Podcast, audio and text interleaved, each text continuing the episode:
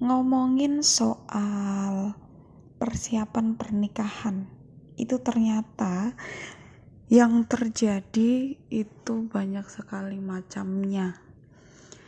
Ada yang cowok yang gak peduli, terserahlah kamu bikin seperti apa caranya, ngikut pihak cewek. Karena yang banyak terjadi di daerah saya, Jawa, itu upacara pernikahan itu dilaksanakan di tempatnya wanita, dan ada tipe pria yang menyerahkan semuanya ke wanitanya, mau dibikin seperti apa, lalu konsumsinya mau berapa, apa segala macam detail-detailnya dia nggak peduli, yang penting dia ngasih uang aja sudah. Itu tipe yang pertama. Yang kedua, ada lagi yang dia ikut mikir detail-detailnya, ikut mikir, aku mau makanannya tuh ini, aku mau ada hiburannya, aku mau dekornya seperti ini, kayak gitu. Itu baru di pihak mempelai aja. Di pihak orang tuanya juga itu ada yang berbeda-beda. Ada yang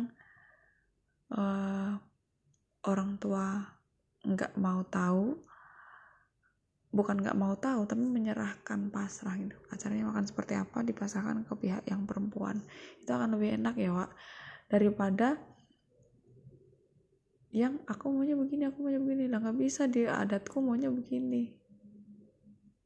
Itu akan menjadi perundingan yang nggak mudah pastinya untuk kedua keluarga. Kebetulan temanku ada yang ngalamin kayak gitu, teman-teman. Jadi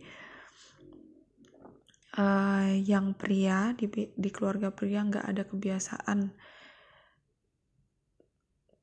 menggunakan adat seperti ini, tapi yang perempuannya menggunakan kebiasaan yang seperti ini, itu juga bukan adat, tapi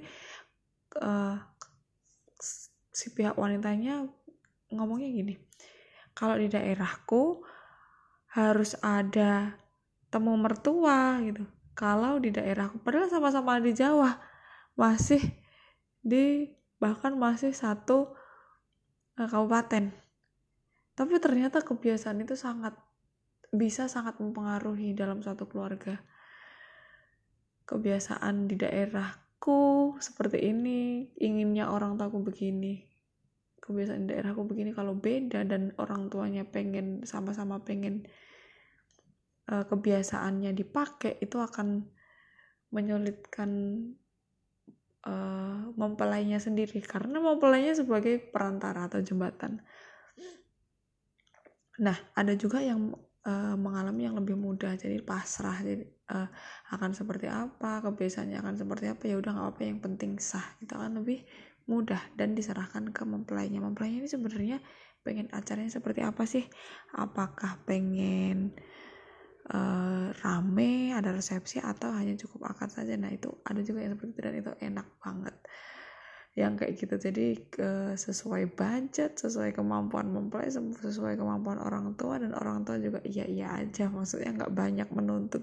Itu enak banget. Semoga teman-teman dapat pasangan yang keluarganya bisa menerima dengan baik, bisa diajak diskusi dengan baik, bisa cukup legowo untuk memaklumi bahwa kebiasaan bukan adat, tapi kebiasaan di keluarga dan keinginan di keluarga itu bisa berbeda-beda, dan itu gimana caranya biar bisa nyambung.